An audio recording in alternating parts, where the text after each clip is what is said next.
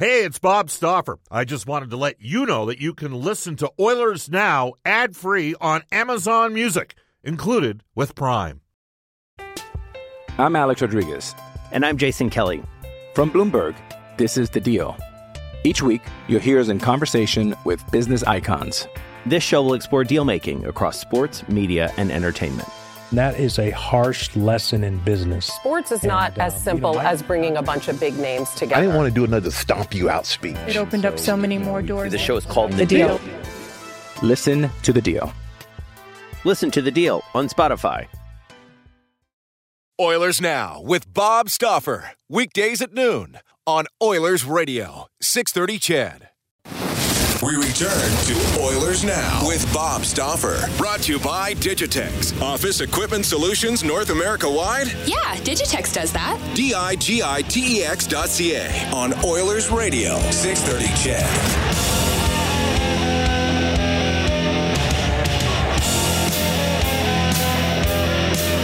133 in Edmonton.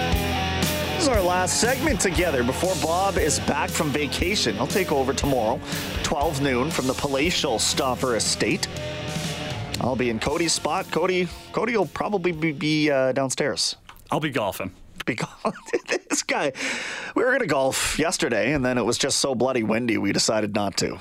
Yeah, I think that was a smart choice at that point, though. Like it was, it was cold at some points. Yeah, and the, the wind was howling. We were gonna. It was like a half hour drive from my house. You were coming from Fort, so it was easily that. We decided to take a rain check. But I'll tell you who wasn't taking rain checks throughout the course of his vacation last week. It's Reed Wilkins, the host of Inside Sports here on 630 CHED Reader. I don't doubt for one second you got a couple days in out on the links, so we'll start there. How'd you golf this week? Uh, I golfed twice. One round was okay, kind of to my uh, normal level of ability. And I was just talking to Cody off air. The other round was uh, a complete and absolute disaster. And uh, again, threw me back into my constant, ongoing internal struggle about whether I should actually keep playing the game because it was one of those rounds where, well, I wasn't actually playing the game. I was just uh, looking for my ball in in the bush, or, or or knowing it was lost, or scrambling out of trouble, and wasn't really doing anything actually resembling playing the game of golf. Now, in most rounds, I have, you know, between maybe two to five holes like that, depending on the round. Even the mm-hmm. round I had on Wednesday, which turned out pretty good in the end because I had a pretty good back nine for, for my for my own level of ability. But yeah, the round I had on Thursday was it, it just made me feel like, why am I doing this? Wh- Why am I spending money? On this and then not having fun for three and a half to four hours and not even doing the sport that I'm doing.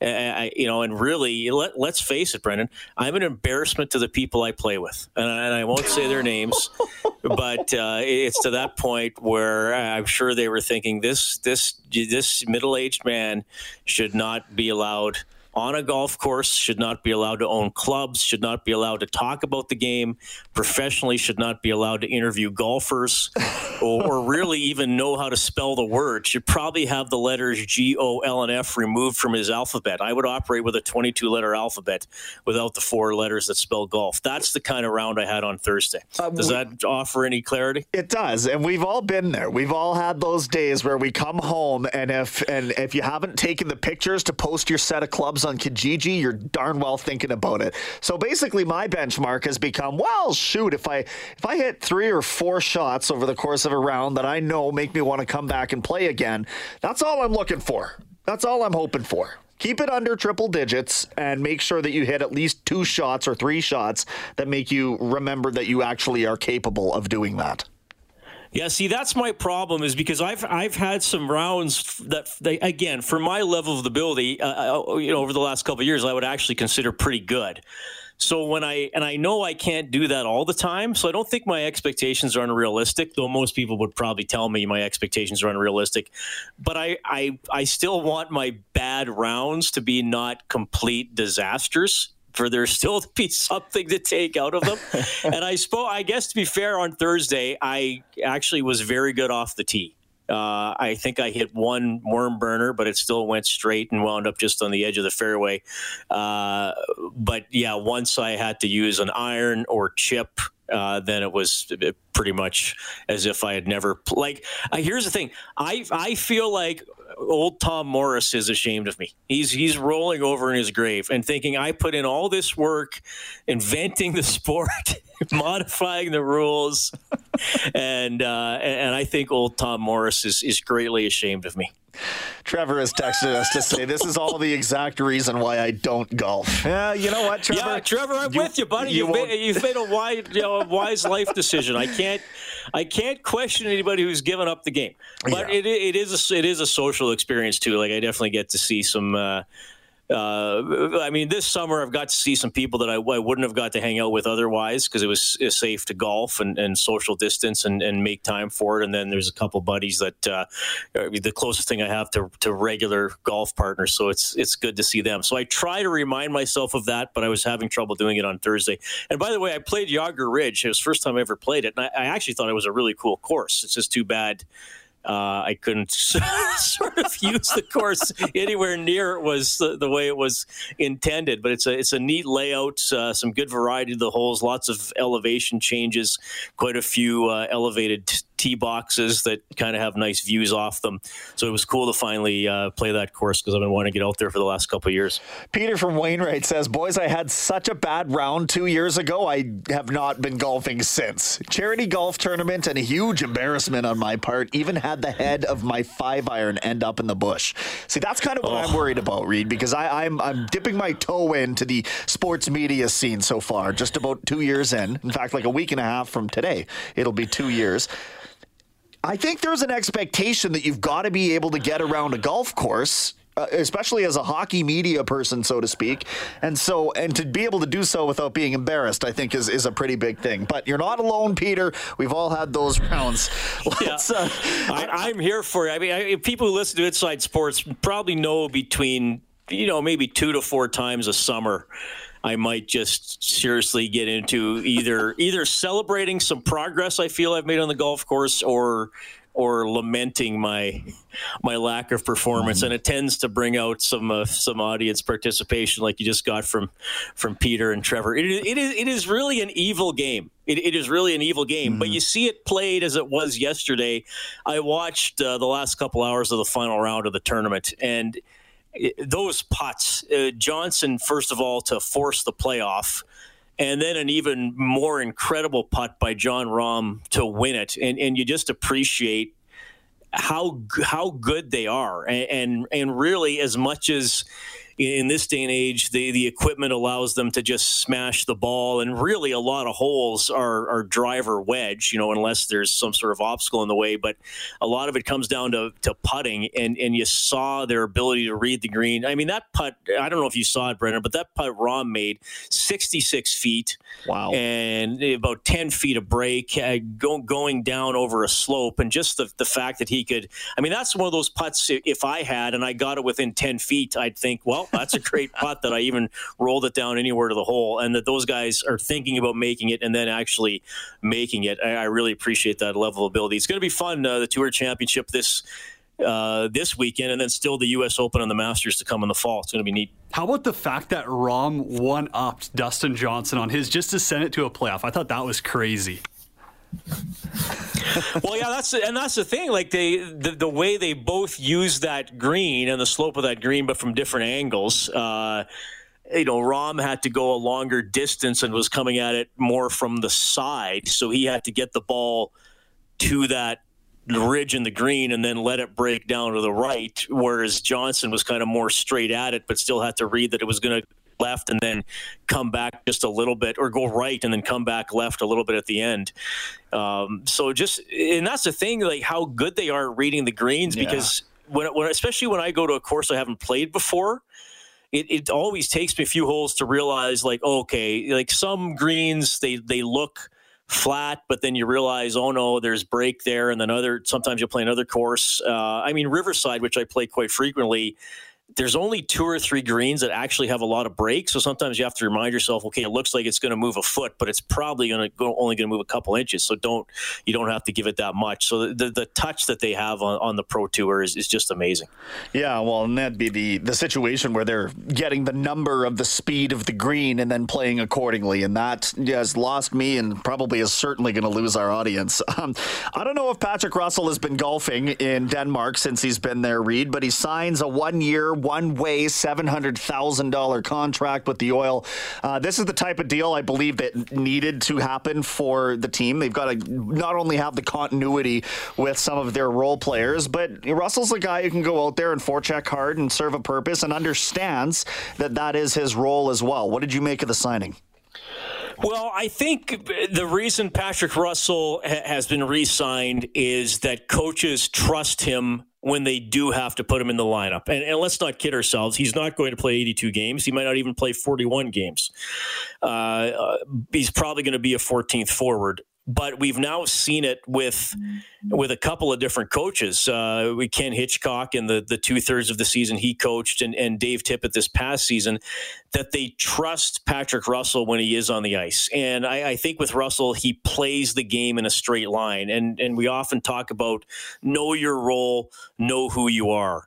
And I think that's Russell has been able to, to figure that out. Now, of course, you know, you'd like it if he popped in a couple. He, he had the one disallowed in Vancouver, I think, uh, back in December, when on the goalie interference call, which would have been his first NHL goal. So, so you'd love his name to be on the score sheet a little more, even in a depth role, because you look at the teams that are doing well here in the Stanley Cup playoffs. They they have, you know, nine to twelve forwards that that at least can finish plays or get yeah. points. But but for Russell, if he's a thir- a thirteen or fourteen forward, and, and he has that trust and, and, he can grind and win those battles to get the puck out inside his own blue line, th- then he's probably a safe player.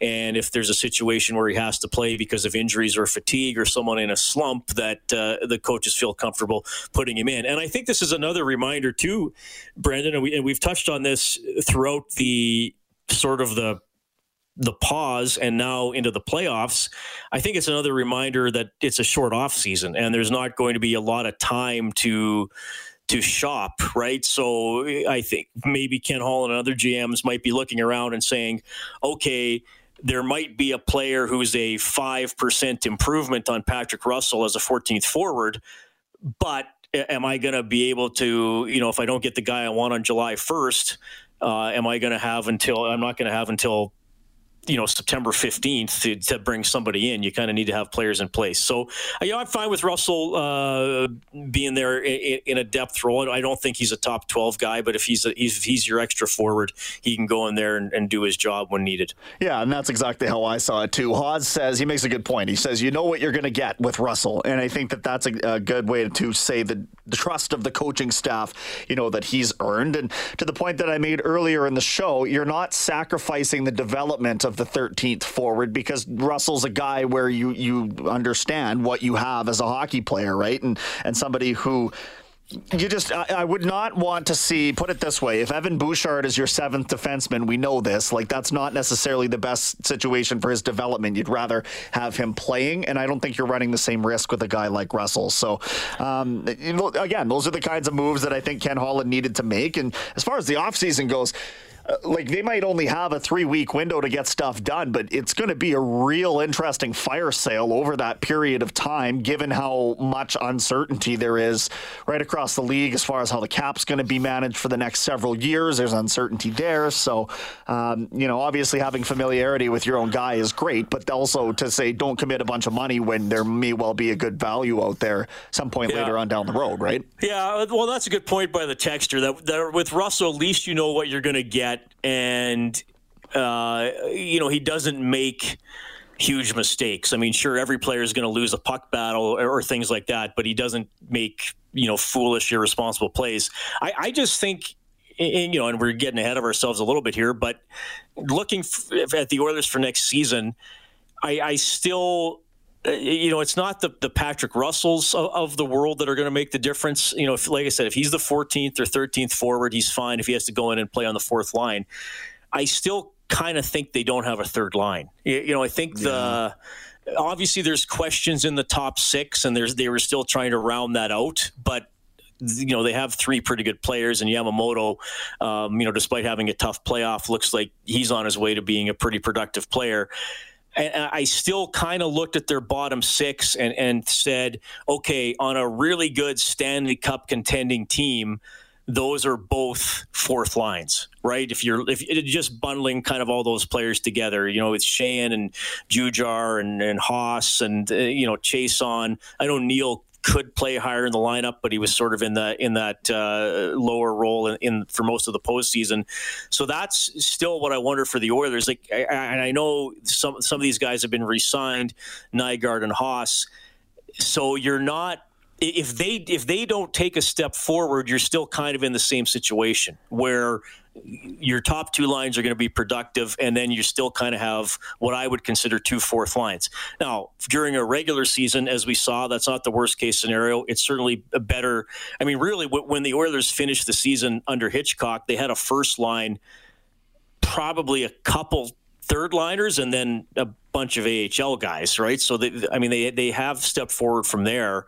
Uh, I, I just wonder if you know if, if they bring back a lot of the same players can you really expect the team uh, the team to improve? Now, maybe there's something obviously trade signing. Even if they signed one player that changed the dynamic of the third line, maybe that would be enough to sort of shuffle people around and perhaps add a little bit more depth and a little more uh, offensive thrust up front. And that seems to be, as we chat with Reed Wilkins from Inside Sports, that seems to be the idea, right? Is that they're going to find a way to free up, say, three or four million dollars worth of cap space if you can via trade or buyout or whatever, probably both and then how do you allocate that through the the rest of the lineup? So it's going to be you know the biggest improvement I guess season over season. So if you're looking at what they were missing more so than anything else I think that the you're you got to figure uh, third line centerman so. Well and that's the thing about like to me Archibald and and he, he was flexible, right? He could move up and, and be productive, and he got the big overtime goal against Carolina.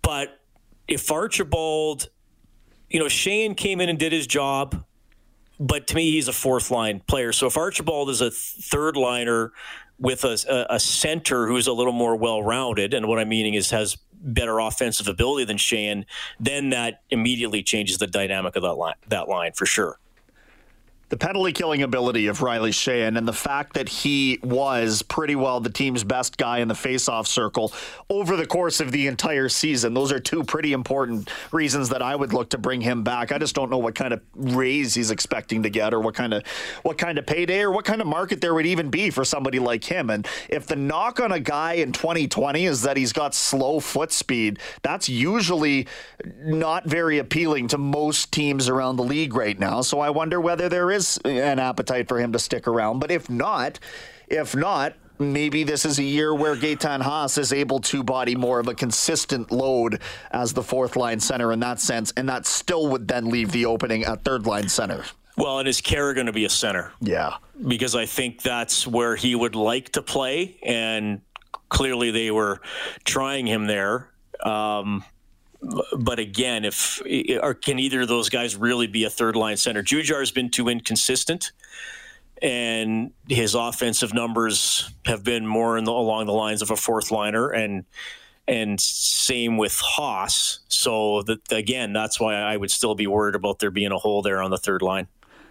Chatting with Reed Wilkins from Inside Sports and Reader. Once these um, series finish up out east, and we're getting pretty close with a couple of 3 1 leads, then teams will make their way to the west for the conference finals and the Stanley Cup final. Do you have any opinion on the fact that guys are welcome to a change of scenery coming from the east to here in the different bubble, or uh, doesn't really make a difference? Well, I think that they're, they'll used to being in a bubble by now, and and now I, I think they'll really realize how how close they are. You know, what what's the old Wayne Gretzky line? You know, you know you're having a good playoff when you look up at the out of town scoreboard and there are no games on it, right? Because you're you're the only team playing. You're either in the Stanley Cup final or you're on alternate nights with the other conference. So I think that uh, they're they're used to bubble life. Uh, I'm, I'm curious what the schedule. I mean, potentially this round could end tomorrow, and then I just wonder how quickly they would start the conference finals. I, I would guess. I, I didn't hear all of John Shannon. I don't know if he brought it up, but I would guess Friday or Saturday. They'd probably give a day or two in between just to allow these teams to travel and get settled into the bubble. And I'd assume they'd want to, you know, keep well that they're going to keep keep testing everybody. But I, I, think that at this point they're they're used to bubble life, whether it's uh, whether it's Toronto or Edmonton, and now you really get a sense of they're really getting a sense of how close they are to winning the Stanley Cup. Right, eight victories away if you make it to the conference final. Mm-hmm. Reed, what's coming up on your show tonight? Okay, well, we'll uh, going to talk to Jack Michaels. That'll Ooh. be fun. We'll uh, touch a little bit on uh, the Blue Jays, a little bit more on Patrick Russell. Uh, I want to talk a little bit about Barry Trotz, who do you not have to consider him one of the best coaches ever? He just keeps winning. Yep. I, I know, like he only has one cup, but if you look back on his record in Nashville, got Washington there, and I think he's a big part of the Islanders' success. Right on, Reed. I appreciate you taking the time, man. I'm Alex Rodriguez. And I'm Jason Kelly. From Bloomberg, this is The Deal. Each week, you'll hear us in conversation with business icons. This show will explore deal making across sports, media, and entertainment. That is a harsh lesson in business. Sports is not and, as um, simple you know, I, as bringing a bunch of big names together. I didn't want to do another stomp you out speech. It opened so, up so many more doors. The show is called The, the deal. deal. Listen to the deal. Listen to the deal on Spotify. Hey, it's Kaley Cuoco for Priceline. Ready to go to your happy place for a happy price? Well, why didn't you say so? Just download the Priceline app right now and save up to 60% on hotels. So, whether it's Cousin Kevin's Kazoo concert in Kansas City, go Kevin, or Becky's Bachelorette Bash in Bermuda, you never have to miss a trip ever again. So, download the Priceline app today. Your savings are waiting. Go to your happy place for a happy price. Go to your happy price, Priceline. See ya. That is Reed Wilkins. We'll press pause one last time here on Oilers Now. Back to wrap up after this. This is Oilers Now with Bob Stauffer on Oilers Radio, 630 CHED.